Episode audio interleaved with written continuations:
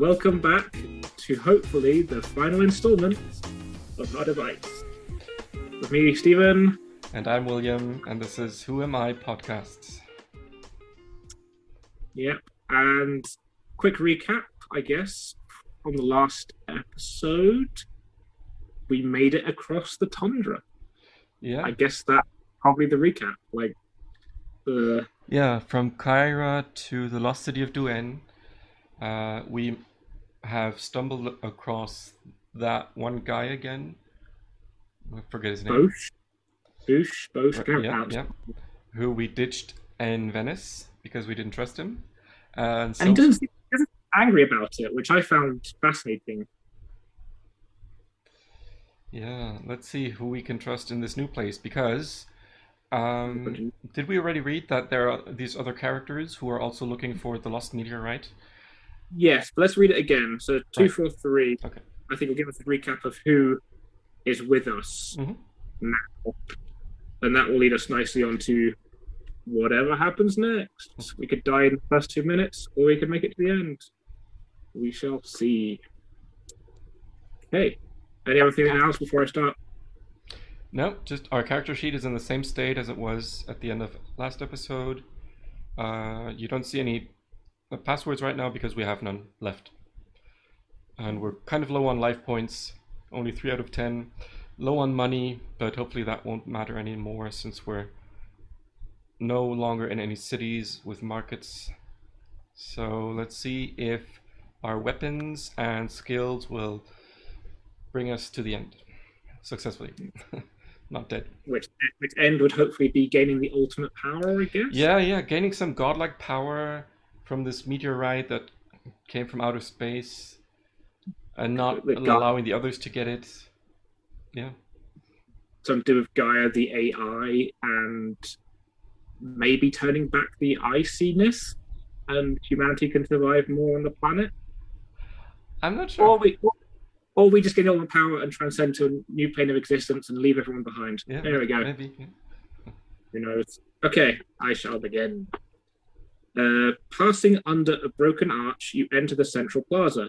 This is a broad area of snow-covered flagstones, roughly three hundred meters across, enclosed by ruined palaces, palaces that gleam like lead in the white haze.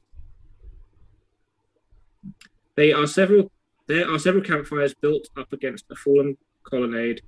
As you get closer, you see antique furniture and splintered doors crackling in the flames, plunder from the once great city of Duan, lost art treasures beyond price.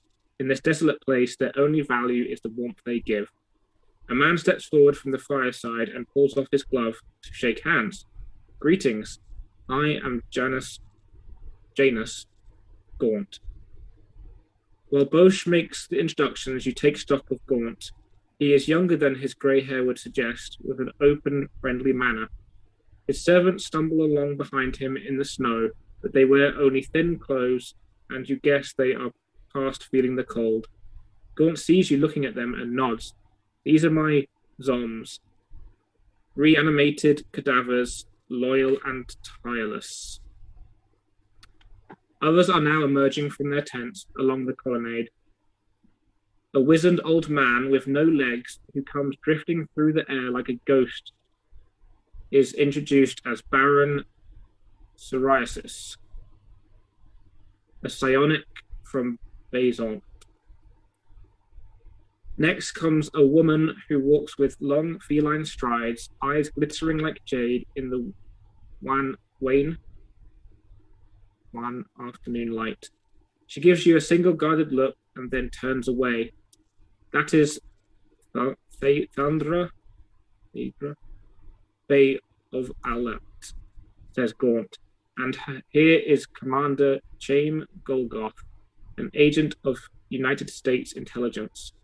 The two strapping bronzed ladies behind him are Gargan thirteen. Yeah, I got that one last time. And Gargan fourteen, sole survivors of a clone super warrior group. Golgoth smiles and shakes hands. The Gargan twins watch you with a glare like Medusa's sisters. There's also Vajra sign at Golgoth, nodding towards a large scarlet and black pavilion across the plaza. You'll meet him soon enough, I'll warrant. If you have the code word scythe, delete it and turn to eighty-nine, otherwise turn to one one one. We don't have it. Okay. After a cursory greeting, the others start to dispense, disperse back to their tents. Janus Gaunt tells you he has just brewed a pot of tea and invites you to join him. You are pleased enough to share the warmth of his fire, but when Azorm hands you a teacup in its bloodless fingers, you cannot suppress a shiver of dread. Maybe Zom is the new word for zombie. Maybe. It's spelled with an X, so am I pronouncing it right? Am I pronouncing it right? Yeah, yeah. Xylophone, I guess, is an X. Mm. And that's... Don't bother about them, he says with a laugh. They're just robots, really, except that they're made out of once living tissue instead of plastic and metal. They're powered by a small electrochemical implant in the chest cavity. They are an abomination against nature, says Boche, flatly, draining his tea. Where do we get firewood? Gaunt is taken aback by Boche's, Boche's rudeness, but replies courteously, take it from the buildings around the square. The mulberry window shutters you are warming your hands over, for instance, date from the tenth century Persia. It is a pity to burn such artifacts as these, but the former owners have no more use of them. Boche rises with a grunt and trudges off, entering a narrow doorway. You follow to find him flashing his torch around. Ah, here's some firewood already broken up for our convenience, he says. It is mine, purrs a voice of menace from the doorway. Phaedra Bey stands there, muscles coiled taut in pantherish grace, a lethal dart projector in her hand. Down, roars Boche, cannoning into you from behind and sending you flying into Phaedra Bey. You and she go rolling out into the snow, a dart singing through the air and narrowly missing Chaim Golgoth, who responds at once by drawing his barrel gun. In seconds, all hell has broken loose as the uneasy truce splinters apart. Phaedra Bey rakes her fingers across your face and leaps away, leveling her dart projector, and you hear Gaunt yelling to his Zoms, defend me, slay any who attack. For a moment, it seems that the struggle for power will be decided here and now, and a voice rips like thunder across the square. Stop this senseless fighting now. And turning, you have your first view of the mighty Vajra Sign. Time to three hundred. Do you have an image here? Uh, I think it's on the page after, yeah. Okay. Uh, some sort of cyborg armor. Vajra Sign stands like a demon in the snow, a great slab of a man with a darkly saturnine face, eyes like a lion's. His silver anti-laser armor gleams in the weak sunshine. He watches you for you all for a moment, scanning you as he might size up a pack of hyenas. Then he raises his huge hand cannon and touches the fire button. The air is riven by a sound like a volcano erupting as a torrent of blasting white plasma streams from the cannon, juddering across the walls above and scattering chunks of smoldering masonry far out into the square. Everyone dives for cover. Still unleashing the barrage of crackling energy, Vajra Sign turns and directs it at the foundations of a building across the square. The heavy stone walls burst apart and slowly the whole facade collapses to leave only a burnt-out shell. Vajra Sign touches a button on the side of the cannon and the blast cuts out. The roar dies to a low hum.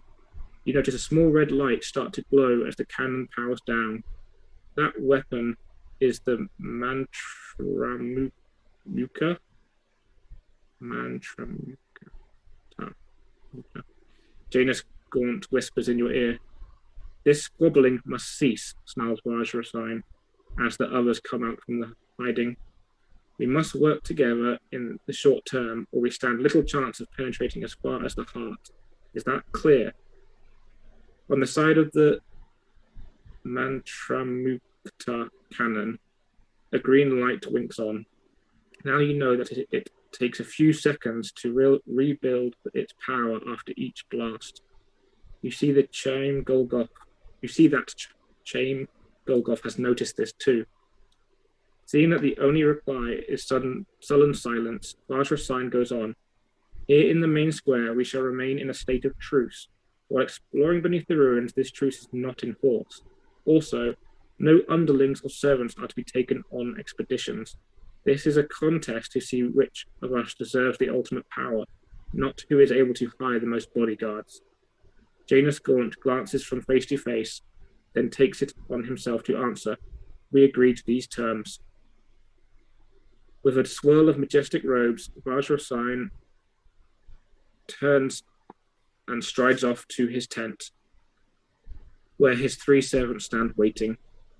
If you have the code word hourglass, turn to two three five. If not, but you do possess a medical kit, turn to two five seven.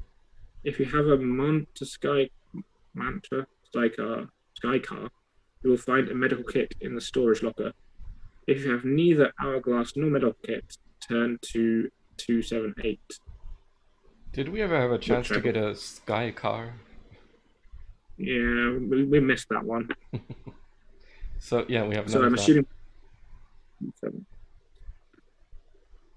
We no longer have a medical kit either. No. The sun lurches into view above the city walls, a disc as pale as watered milk. Out in the main square, the others are preparing to set off into the ruins. You see Golgoth clipping on his weapon belt as he chats to the Gargan sisters. Apparently, they have agreed to explore as a team.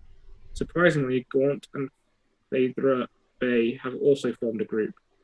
Baron Psoriasis and Vajra Sign both opt to search for the hut alone. Vajra Sign oversees the drawing of lots. We shall set off into the ruins at fifteen minute intervals determined by the lots, he tells the others. You can explore individually or in groups as you prefer. Remember that the truce applies only here in the open. If groups encounter each other while in the catacombs below the city, you must negotiate or else do battle. If you wish to descend into the catacombs, turn to three eight five. If you think a day's rest is in order, turn to three six three.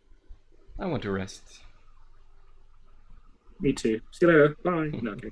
Uh, three six three. Oh, that's it. Yeah. Three.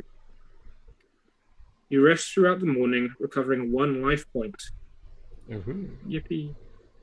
Exception, if you have the code word hourglass, you begin to feel feverish and recover no life points. Oh, wow. Brutal. The others start to return around midday, beginning with Janus Gaunt and Phaedra Bey. They explored a warren of tunnels under the plaza, but found no clue as to the location of the heart. Next comes Chaim Golgoth, emerging from a military bunker, which he investigated in, com in, the in company with the Gargan twins. There is no sign of the twins. And when you ask Golgoth about them, he merely replies with a wink. The ruins are bathed in the long light of sunset by the time Vajra Sign and the Baron reappear. You soon learn that they met up underground and are obviously excited by what they discovered. We have identified the temple pre the precincts. Precincts, yeah. Announced Vajra Sign, gesturing to a cluster of buildings across the square. The heart of Volent lies somewhere below. Tomorrow may be the last day of the search. Turn to page thirty-eight.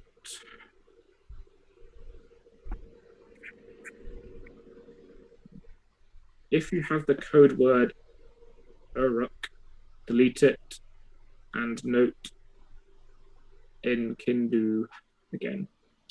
Hold on. As night falls, an eerie glitter of lights appears in the sky, like a translucent curtain draped across the cosmos. Janus Gaunt gazes up and tells you it is the Aurora Cordius, caused by the particles from outer space falling into the field of paradox radiation emanating from the heart of Valon. You stand in awe, humbled by the magnificent sight. The curtain of light ripples and stirs in the heaven.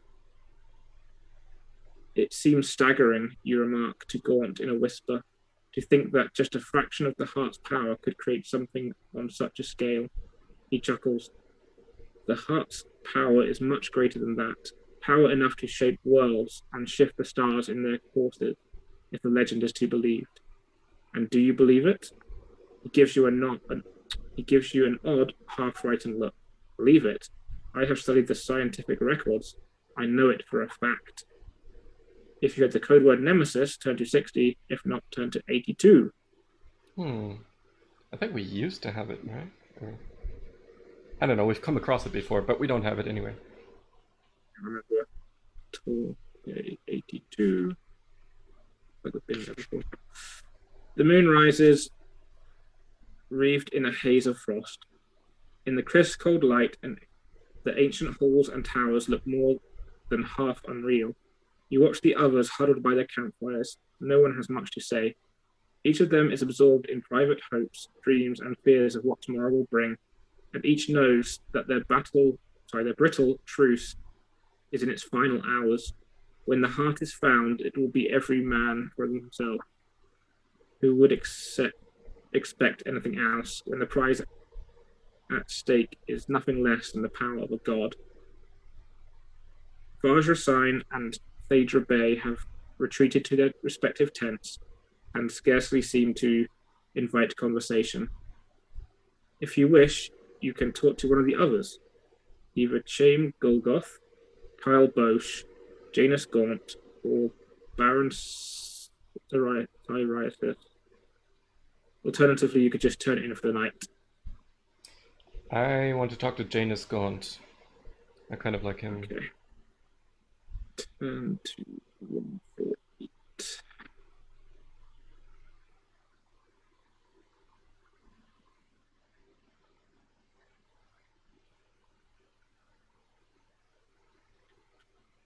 Okay. Gaunt walks with you to the outskirts of Duan to show the night sky. His undead zombies stalk silently alongside, bearing glow lamps. At the city gates, they dim the lamps, and you are left with the light of ten thousand glittering stars. The snows of the Sahara are swallowed by darkness, but you get the impression of standing at the hub of infinity. For a long period, neither of you speaks. Then Gaunt recites softly. Some say the world will end in fire. Some say in ice. From what I've tasted of desire, I hold with those who favor fire. But if I had to perish twice, I think I know enough of hate to say that ice is also great and would suffice. What's that? The words of a poet of long ago. He gazes to the north.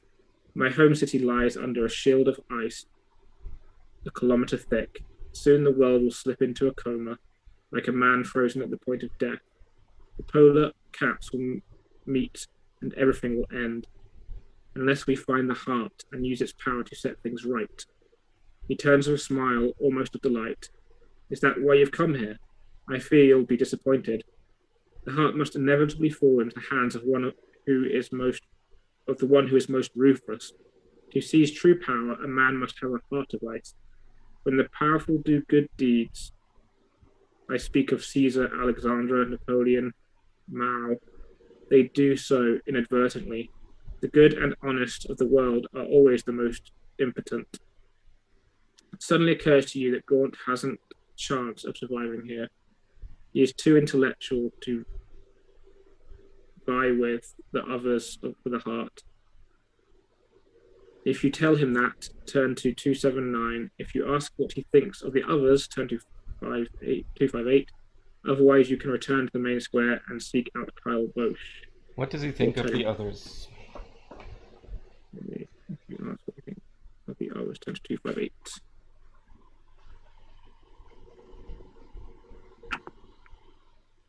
When he folds his hands across his chest and speaks in his mild, whimsical way, Janus Gaunt puts you in mind of a priest. Vajra Sign is the lion amongst us, he says, proud, brave, and noble. But cross him, and you'll measure your remaining span in seconds. So if Sign is a lion, Golgoth is a fox, agile and crafty. The Baron Cyrus's totem, I would suggest the spider, a brooding, spiteful, sinister creature, always ready to cast its net. No, it's not a web. Um, and Phaedra Bey is evidently a tigress, you say, but I have never seen a woman so sleek and fierce.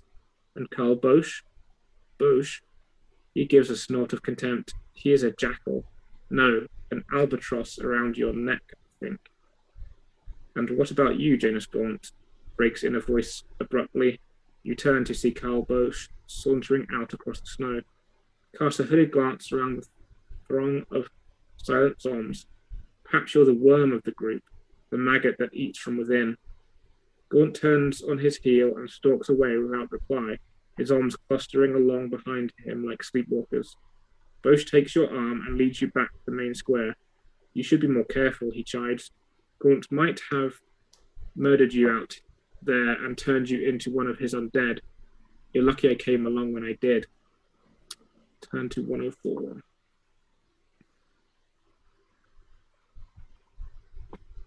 Boche struts around the fire under the colonnade while outlining his plans for how you will share the power of the heart. Lost in your own deep reverie, you hardly hear his words. Finally, you look up and ask him, "Why do you want the ultimate power, Boche?" He stops short and looks at you sharply. For a moment, you think he's about to give you a straight answer, but no. What are you saying? Are you having doubts? Surely not. When we are on the verge of triumph, you must not be so timid. If you have the code word Nemesis and want to suggest an alliance, turn to two three six. If you'd rather get some sleep, turn to one two nine two. You don't have the code word Nemesis, so... Nope. We get no choice. Mm-hmm. one nine two it is. You return to your campsite in the shelter of a ruined building and settle down for the night. The flames of the fire throw long, capering shadows across the walls. The ground is so cold that it seems to to suck the vitality out of you. How long has it been since you ate? If you have a food pack, you can regain one life point. You can regain regain another one life point if you have a medical kit. Note that if you possess Mantis Skycar, its stock is locker contains a medical kit and several food packs. Okay, I ate a food pack. So we're at five yeah. life points.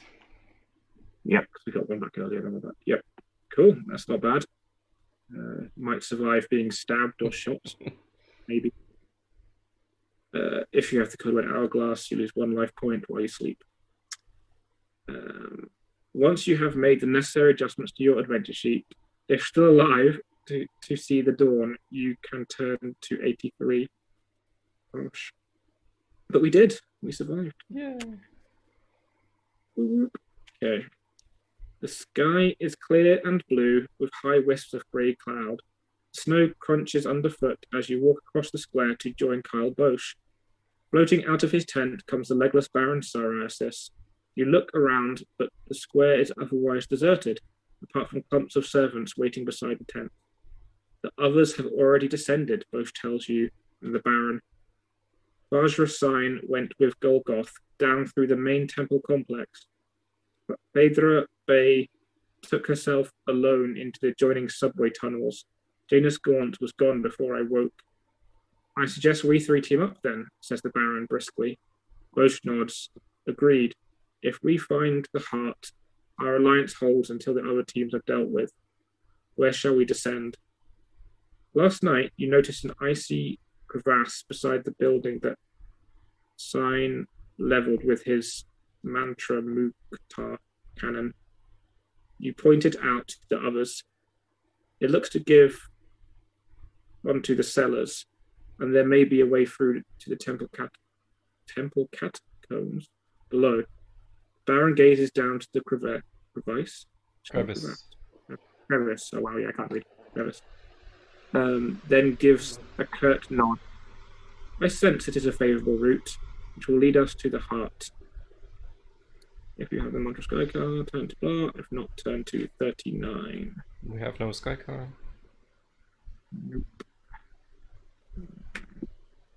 You ease yourself down into the crev crevice. What?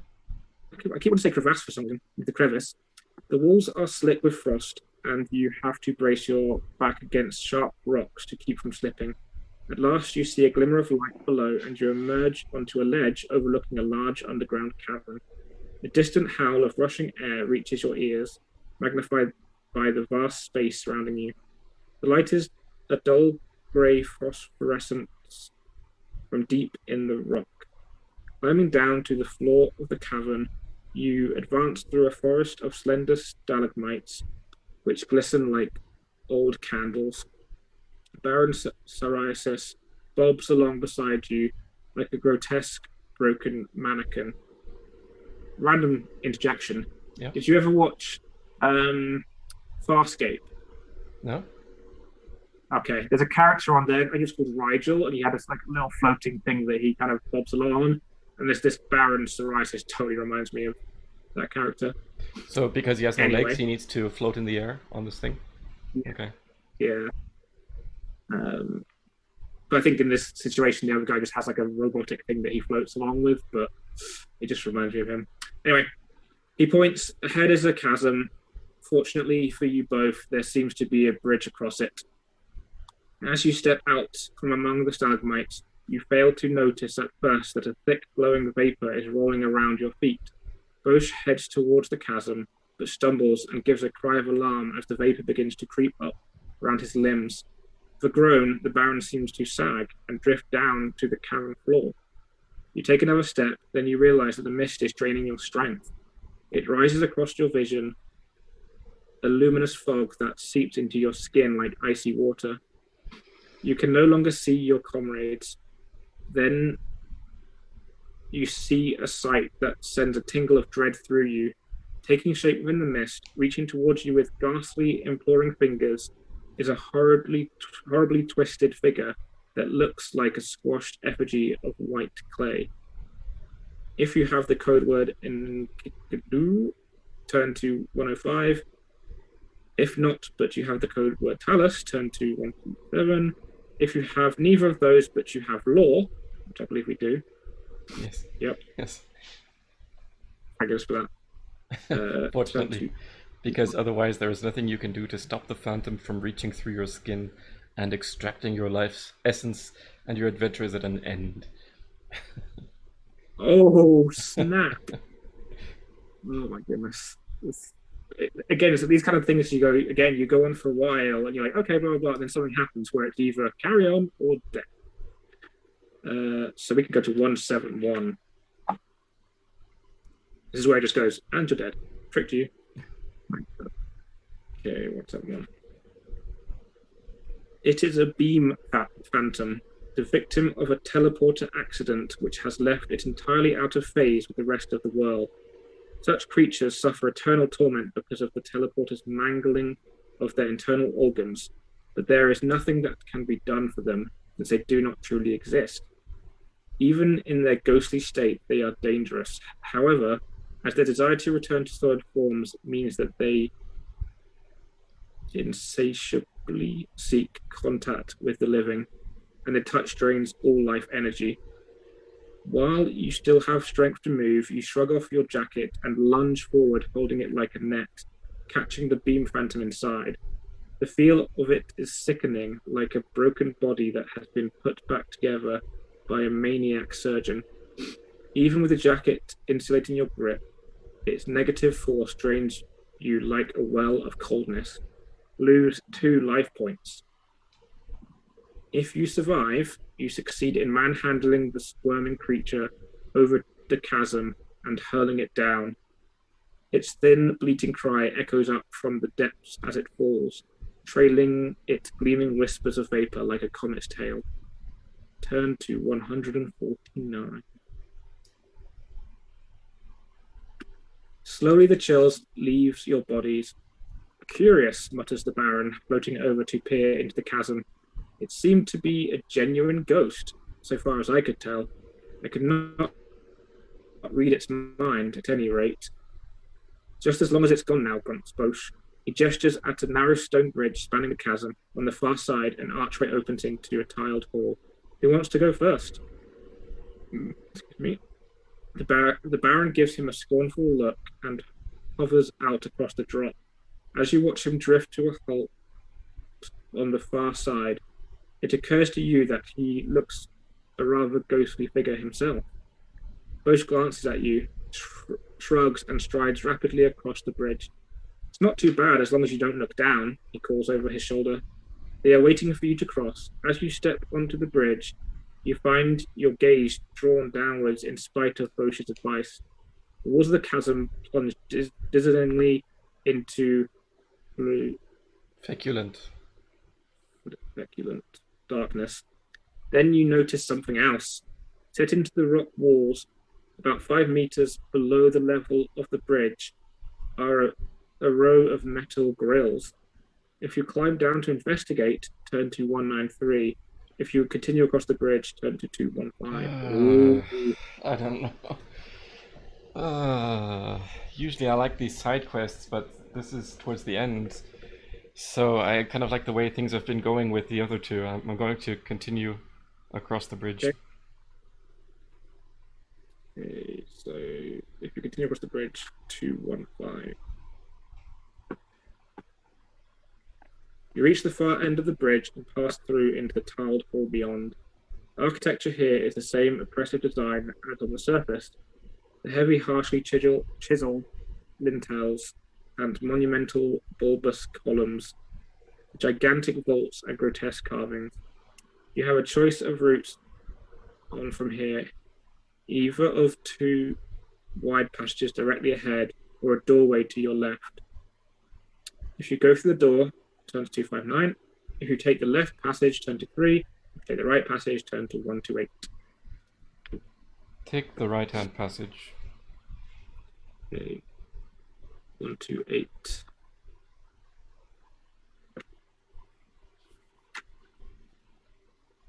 Okay. The passage brings you to a series of galleries, each consisting of a cloister running either side of a central concourse, softly illuminated by chandeliers. Many of the heavy buttresses have been defaced, leaving chunks of broken masonry scattered across the marble floor. No doubt this devastation was wreaked in the city's collapse, says Boche in a hushed voice. It's said that the people of Duan went mad and turned against their leaders. Baron Psoriasis drifts to a halt and peers off into the gloom of the cloistered walkway at the side of the room. I sense a presence, he says after a moment's concentration. Something is stalking us. Quickening your pace, you hurry on through the galleries until you see a heavy iron-bound door ahead. A rasping sound echoes out of the cloisters to one side. It sounds like chitin slithering across stone.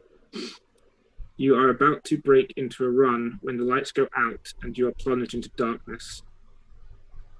If you have the code word, turn to three oh two. If not, you can use roguery. Nope. Nope. E S P and psionic focus. Nope. Uh, shooting. Uh, and a large. No, we only have the gun. gun. We don't have the skill. Or light a flashlight or lantern if you have one. No. I think we had the chance to take a flashlight, but we didn't. Yeah. Okay, hang on a second. Where was the previous page? You're about to die. Oh, you mean take a different uh, path than the right one? If we have to, like. Um, yeah, yeah. Yeah. Okay. It's a good spot to save. So I've got, I've got the two one five was the choices. Okay. Wasn't there a checkpoint okay. back there at the fork? Yeah, totally. I saw it. It was like massive sign, checkpoint, save here to, before continuing. Um, but it did, it did ask for four, uh, for three scads. We only have two. Oh. Okay, turn to two sixty. So, failing all of the options. Yep. Sounds like death, but we'll see. Probably. Okay. It might just take two life points. One can it hope. Might, it might. Okay, just remember, just remember two one five. I've got it marked, but mm-hmm. I just remember two one five. Okay. Um, what did I just turn to? Two sixty. Yep. Okay. There's the rattle of hard insectoid legs on the smooth floor. Then something huge slams into you. It feels like a coiled monster with a body as hard as ebony. Striking out blindly, you feel a segmented eye squash under your fist, splurting out ichor. Then it seizes you in its mandibles, and two scything blades are driven into your side. You give a scream of agony. It feels as though the monster is trying to saw you in half. If you have close combat, Yay. lose four, lose four oh. life points. That's too many. Wait, when did we lose the two? Um, just now. From something oh, around the bridge. That was a... oh, okay. Yeah, I must have missed that. Uh, even I read it. Uh, lose one less life point if you have the word Talos. Okay. So, haven't we been at this place before, where we just go down to one and no further? Maybe. Did this die? I think we sacrificed things for, for it, but that doesn't, like, you know, it must be some sort of penalty. Um, or do you want to try a different route? Uh, um... No, no. Let's just assume we survived. Okay. uh, yeah, down to one life point, and okay, continue. Okay.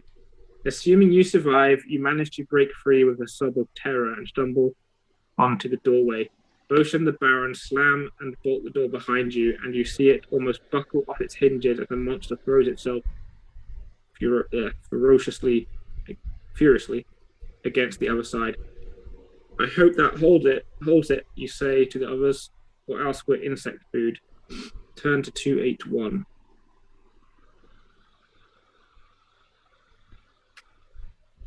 You enter a lofty room plunged in gloom. Boche flicks his torchlight around, and it falls on a curious sight. Light seems to spill slowly like puddle on the of, uh, like a puddle of oil through a zone of several meters across. In the middle stands a man in old-fashioned military dress. Beside him on the floor lies a metal globe about the size of an egg, covered with glowing studs. It is a stasis bomb, I believe, announces the Baron in his stern, clipped tones. Watch. He glides off, skirting the zone where the torch beam slowed down. You see him drifting around the far perimeter, but then suddenly he becomes he comes back into view around the edge of the zone, even though you can still see his image moving beyond it. The stasis bomb slows down time in a two-meter radius, explains the Baron. Light takes several seconds to cross the zone, which is why you can still see my image floating on the other side.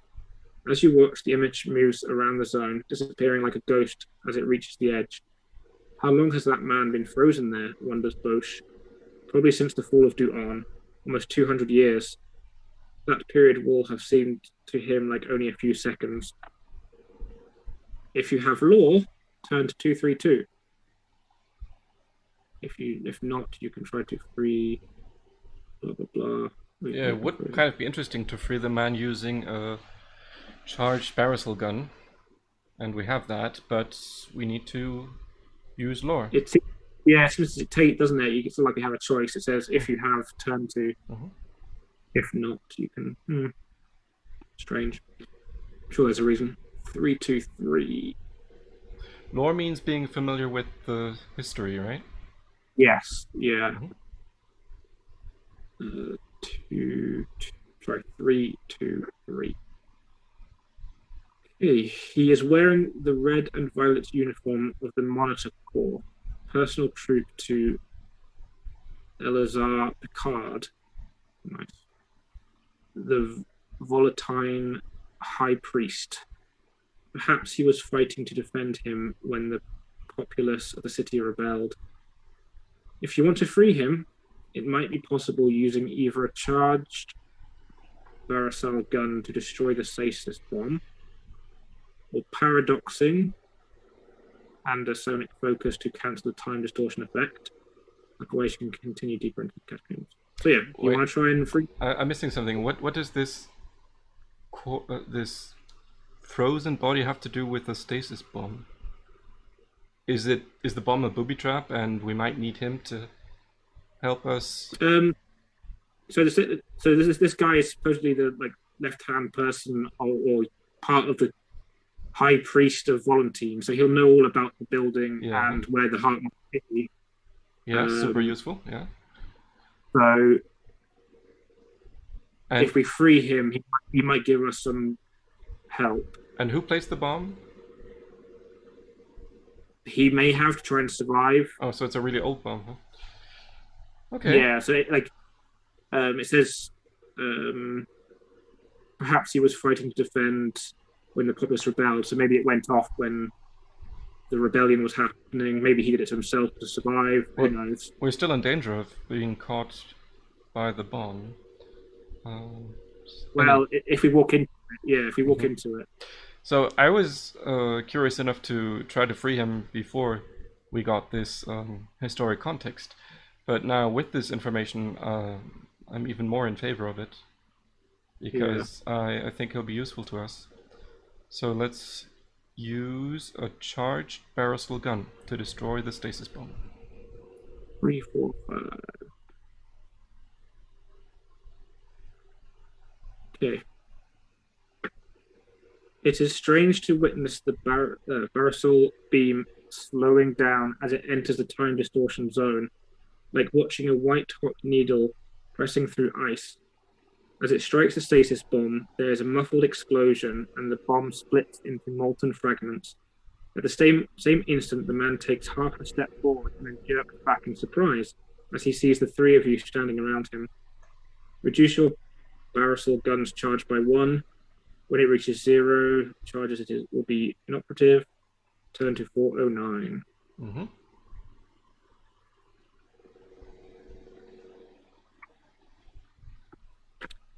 The man tells you that he is Captain Casimir Novak, commander of the High Priest's personal guard. The populace became crazed, he said, he said indignantly. They stormed the temple. I was escorting the High Priest to safety when a group burst in here and hurled that stasis bomb. It is the last thing I remember. It was all a long time ago, you say. One thing I must know, did the High Priest get away? You spare Novak the details. Let him have the satisfaction of having succeeded in his duty. Picard, he got away. No one else did. Boche and Baron Psoriasis are both looking at him guardedly. You can guess what they're thinking. How will Novak react when he learns you have come here to take the heart, sacred object of his faith? Let us worry about the explanations later, says the Baron, reading your mind. For now, we must hurry, or the others will reach our goal ahead of us. Record the code word Mallet, mm-hmm. Mallet, and then turn to three eight eight.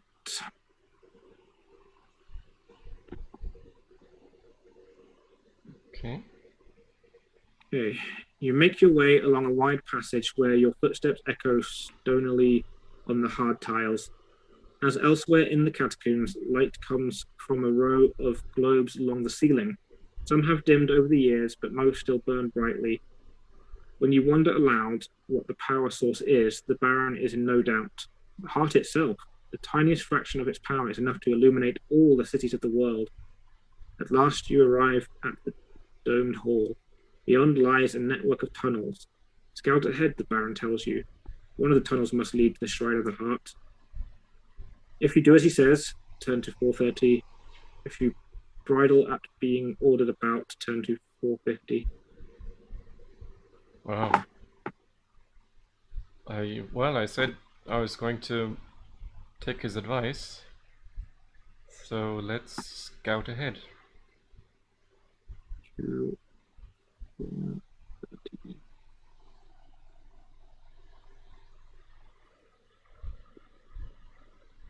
Okay, you've gone no further than thirty meters along the first tunnel when there is a roar of an explosion from behind you. Running back towards the hall where you left the others, you see a cloud of smoke swirling in the air. In the rubble-strewn hall beyond, someone gives a feeble cough. The force of the blast has cracked the stone lintel above the tunnel, and rock dust is trickling to the floor. It looks as though the tunnel could cave in at any moment. If you have the code word mallet, which we do, turn to nineteen. If you do not, turn to forty-one. I guess we turn to nineteen. Captain Novak comes racing toward you out of the smoke. His uniform is torn and singed by the explosion, and he has a wild look in his eyes. You're not sure whether to block his way or stand aside, when suddenly a barrel shot streams through the air, piercing his brain. The second shot hits him as he falls, but glances off his armor and ricochets into you. Ow. You are badly burned, taking six life points damage, unless you have a speculum jacket, in which case you lose only four life points. So we're dead again. Yeah. Uh, I'll let you choose this time. Do you want to continue pretending we're not dead, or go back to the fork in the cave? I don't want this to be done.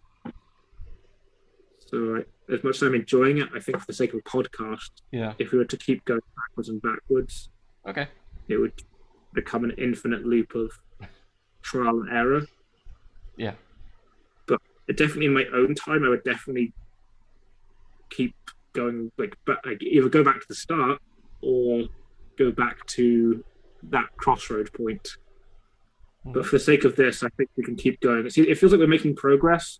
Yeah. So, six damage is a lot, and last time we, we should have also gotten six damage. It's, it's crazy. You you can yeah. only survive that once, and you need just the right things to survive this. Oh well. Again, it's very yeah. Okay, if you can survive this injury, sure we can. Delete the code word mallet and turn to forty-one. I've done that. Cool. Uh, Boche comes along the passage with gun in hand. He's covered with dust from the explosion and has a gash across his forehead where he was hit by a splinter of masonry, but he is smiling. The Baron's dead, he tells you. How? What happened? He swells with prize, pride. I got him with a grenade. I'd been carrying it all along, but the joke was that I didn't even know it myself. It was the only way to foil his mind reading, you see. I don't understand. Boche coughs rock dust out of his throat and then goes on. I knew the Baron was heading for Duan and that he'd be the hardest foe I'd have to face, so I got myself hypnotized to forget that I was carrying a grenade. I had an, a post-hypnotic suggestion planted that I should use the grenade at a key moment. You never knew what hit him. Ruthlessly cunning. If you intended any sarcasm, Boche fails to notice it. Thanks, he says. Now, let's get going before the tunnel collapses on us. So, my, my instinct to trust the Baron was wrong. He could have hypnotized us, mind-controlled us. Oh, did you read Did you read further on, did you? No, just from what uh, Boche is saying. He I, he had to hypnotize himself, uh, yeah. manipulate himself to, to forget that he had a grenade, but then use it when he needed it. Because of... we don't know if we don't, we don't know if we needed to actually kill the dude. I mean, I'm guessing we did, because again, once we get to the heart, I guess he would have, yeah, taken control of, mind controlled us or something, and yeah, whatever. I mean, I still don't yeah. know whether Boche is trustworthy, but it's just yeah. sounds very dangerous. I guess it's one way to one one less person to worry about, because yeah, you know, the Baron could have helped us, but maybe he would he wouldn't have. Who yeah. knows? Who knows? Okay, well, he, he probably wants to protect the heart, and we want to use it. Yeah. We're like Indiana Jones. uh, yeah, we are. And, and well, no. Part three. It belongs to me. We're we're not here to, to uh, honor your your sacred catacombs. We're just here to steal the artifacts. And if, if that means you have to die, so be it. Yeah. If I can't remember. Okay. one seven five. There is a sound from somewhere ahead in the maze of tunnels. Boschcox is here. It's old-fashioned laser fire, he says, adding significantly, but none of the others were carrying lasers. The mystery is soon explained. Turning a corner, you find yourselves facing three hover droids that resemble large silver eggs with a rotating gun turret mounted underneath. They are gliding directly towards you, the aiming lights of their lasers playing across your vision. Bosch throws himself down a side tunnel. You are in motion an instant later, just as three laser beams lanced out, burning a patch of molten stone on the floor where you had been standing. Racing headlong through the tunnels, you reach a circular room with a violet starburst set in mos uh, mosaic on the floor. Several other tunnels lead into the chamber, and down one of them you see Vajra Sign, Phaedra Bey, and Chaim Golgoth running from another group of hover droids. "We stirred up a whole nest of them," shouts Golgoth. "Too many to fight." As he enters the room, Vajra Sign whirls and fires his man... What did I say this word? Mantramuka. Mantramuka. Sounds like Klingon or something. Cannon over the heads of Bey and Golgoth. Four hover droids explode in a blossom of plasma, but you can see others converging on the room from the other tunnels. Across the sweep of the of the opposite wall are seven glass-fronted elevators, each large enough for one person. Phaedra Bey loops across the nearest and the door slides shut behind her. In moments, the room will be swarming with hover droids. The rest of you have no choice but to follow her lead. As you step into an elevator, the door closes and an electronic voice says, "Identify yourself, please. Will you tell the truth? Or will you pretend to be a follower of Volentine cult, of the Volentine cult?" Okay. Um, I'm tending towards the latter, and I'm hoping that my lore skills will ah, give me what I need to, to know the password or the identity. That's true. Interesting. Uh, three oh one. Uh,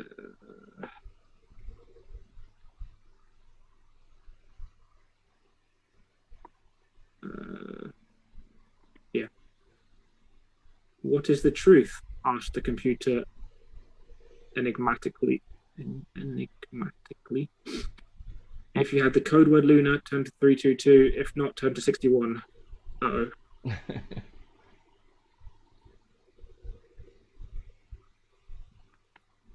"If you have e We're not dead. There's still more text to come here. Okay. "If you have E S P and Sonic Focus, turn to three four four. No. "If you have Rogue, turn to three six five. No. "If you have Law, yes, turn to three eight seven. three eight. Huh. There, there's an item that I never heard of, Little Gaia. But it doesn't okay. matter. We have Lore. Yeah, I didn't read on. Oops. Mm-hmm. I should have a look. Okay, three eight seven. The computer is looking for a specific set of responses. The code that will convince it to start the elevator instead of opening the door and allowing the hover droids to blast you away. Something strikes a chord in your memory, and you hastily think back of what you know of the Volentine cult. There was something that Eli is it El Eleazar? Eleazar. Eleazar, yeah. Eleazar Picard, founder of the cult, repeated over and over after he escaped from the fall of Duan. At the time, you assumed it was just catechism, a catechism. Yes. His faith, but it is worth a try. Turn to eighteen. "The truth is a flame," you say. "What ignites the flame?" intones the computer. So far, so good. "The spark ignites the flame." "What is the spark?" it asks. "The heart of Valon." You wait with bated breath, then, with a hum, the elevator starts to descend. You are being conveyed to the Shrine of the Heart. Wow. It worked. Dun, dun, dun. There we go. We end end, end there. No, I'm kidding. Uh, one fifty. Okay. You step out of the elevator to find the Sign, Boche, and Golgoth already here. Phaedra Bey didn't make it. She went into an el another elevator, right? Yeah, well, I think they all got into elevators, and they've all managed to obviously get the password except Phaedra, I think. Mm-hmm. You are in a dome so vast that it feels like a gulf in the black void of intergalactic space. Boche's flashlight does not reach the far wall. In the center of a chamber, on a raised dais at the end of a ramp, lies a purple gemstone almost two meters in diameter. Scintillant, or scintillant. I swear this person who wrote this book just went through, picked normal words, and then picked a thesaurus, and then picked a random word that means that thing. Um, sparks stream from deep in its core, giving off a violent radiation that causes, sorry, violet, not violent, violet radiation that causes a pain at the back of your eyes. Okay, that's a little violent. Yeah. The heart of Volent breathes Boche in a voice of awe. The key to ultimate power. There's a picture. Mm-hmm. Pretty cool picture. Um, if you have the code word red, turn to three oh three. You have the code, oh dear. If you have the code word blue, turn to three four six. If you have the code word yellow, turn to three two four. If you have none of those, turn to three six seven. None of those. And I don't know where we could have gotten them. Maybe on a different path through the cavern. Yeah, on lots of different paths, who knows. Uh, sorry, what was that I'm heading to? three six seven. Uh, three six seven. This is the moment of truth. Four powerful adventurers all stand within reach of the ultimate power. Only one can have the heart. You can use a stun grenade. We have one. A stasis bomb. Or a charged barrel gun, if you have them. Otherwise, turn to three two four. Oh, so the crossbow and the knife were useless. Apparently. They might have been useful at other points.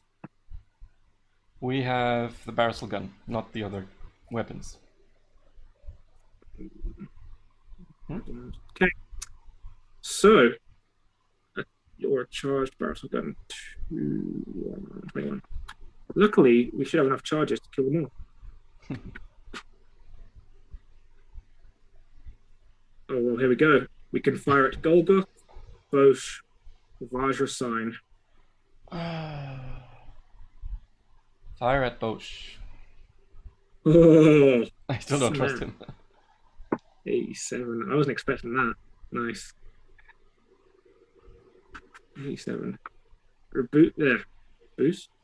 Reduce your barrel sword guns charged by one. Boche falls to your first shot. His death acts as a signal for the start of hostilities. Golgoth and Sign, in no doubt that each is the most dangerous foe, will to face each other.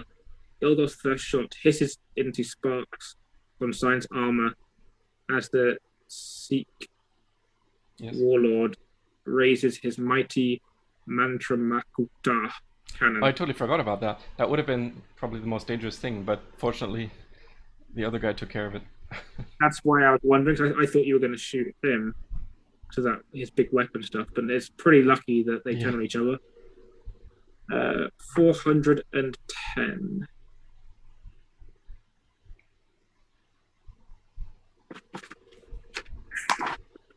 Okay. Despite Golgoth's searing volley of barrel shots, Sign manages to raise his cannon.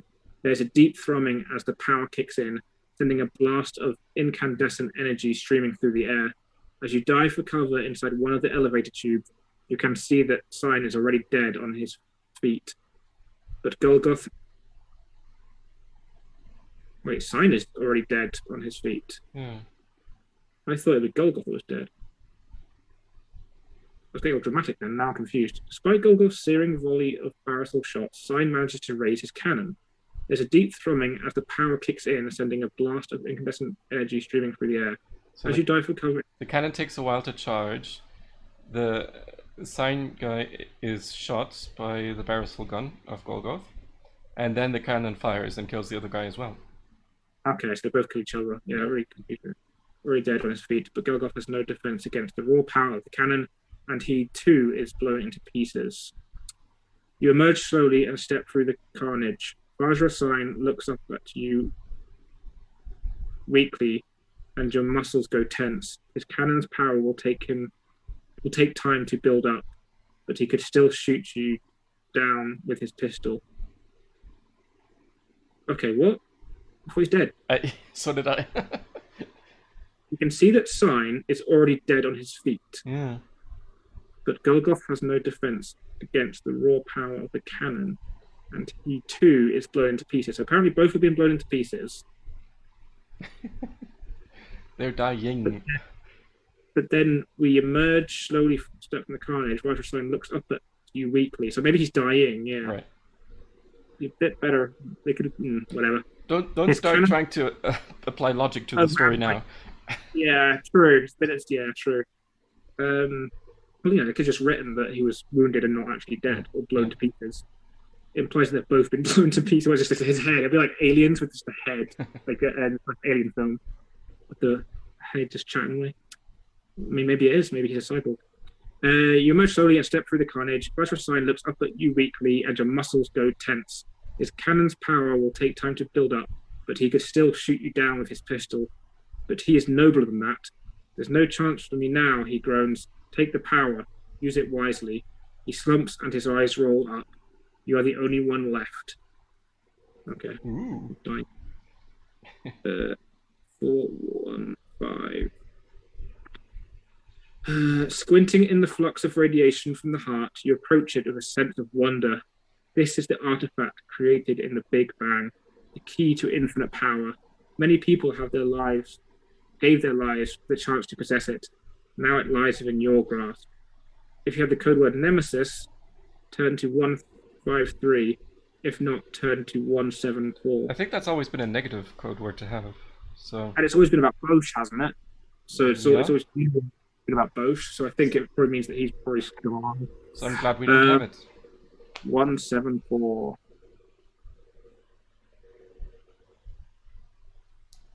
Okay. You kneel beside the huge gem and embrace it, feeling its power surge through you. Coruscating bands of energy blaze from the depths of the unearthly gem. What? Swathing? Swathing? Swathing? Swathing? That's a weird word. You in an aura of blinding violet light.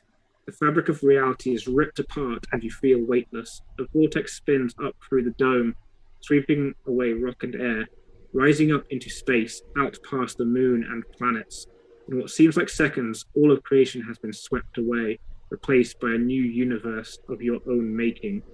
You are immortal and all-powerful now. Your adventure has culminated in godhood. Wow. Dun, dun, dun. Coming from back from the dead is already godlike. Well, ultimately, because we made it to godhood, we went back in time and made the right choices. That's how we solve our keeping. Yep. Uh, that that Baron guy was also in a time warped space, and so when he came through it to us, he time traveled, right? He wasn't asleep, was he? Uh, he was in a stasis, so I guess, like, okay. Locked for two hundred years in stasis, I guess, time bubble. Oh, okay, so may- maybe that was just a metaphor for, for he, he was stuck in the past. I I thought that was really yeah. a, a time warp. Okay. I think so. I think it's like a, some sort of explosive device that creates a, yeah. Yeah, I, I like it. I, I think there yes, are fun, fun elements to the story. It, it definitely yeah. had an adventure feeling, but it it was uh, too short to build up enough context, like to, to build the world in which all this crazy technology is happening. So a lot of it was kind of just you just have to accommodate that this exists and this is how it works. Yeah. It almost needs to be a full-on like six hundred page novel. Yeah. So that you get character development, you get, um, again, world building. So the world building is the hardest part, is that you've got all these terminologies, all these things that you, all this science fiction stuff that you kind of just have to play along with. Yeah, I, and well, since we are exposed to science fiction already, we yeah. we were able to get along just fine. And and also these books, um, there are many of books just like this, also in length yeah. and um, complexity, and and they were very um, successful. I think they were a big thing in the eighties. Yeah, yeah, they made a resurgence recently, but I'm always very impressed by them. Like, yeah, yeah the author, what, Dave Morris, has clearly, you know, put in a substantial amount of time and work. Yeah, you're not just telling create, one story, right? Yeah, to create one very, very fun, um, again, adventurous and perilous. Like, you do, you do set, get that sense of feeling when you're reading that, okay, if I make the wrong choice here, I'm going to die and have to start again, which, you know, you don't tend to do. Um, and as I say, I would definitely have gone back to certain points, if not the beginning, a few times more, if it was in my own time. Um, so, yeah, major respect for the author for putting together such an awesome story. Again, like you say, a bunch of stories, because, again, you take different routes. Yeah, when I read it several months ago, Uh, also with cheating, uh, I ended up leaving the stone where it is, so that no one got oh. it. No one got it, yeah. And it just remained a mystery. Nice. So there are at least three endings, you know, death, godhood, and, and just status quo, yeah. That's fine. I'm just messing with you. In this day and age of spoiler nonsense. Yeah, well, the book isn't that new. Um, no, well, it's quite. It's been quite like like it's, early two thousands or something. Yeah, yeah. So I hope our audience uh, also got a sense of adventure from that. Um, we hope to um, do this again in the future. Not right away. We do want to return to our discussions on philosophical, psychological, political topics. Um, if you have anything that you wish for us to speak about, leave a comment down below and we'll be happy to accommodate. Um, the website is who am I podcast dot com. And uh, yeah, we will keep uh, bringing out content as, as much as possible. Hopefully also uh, including interviews with further speakers. So let us know what you thought, and see you next time. Bye. Bye.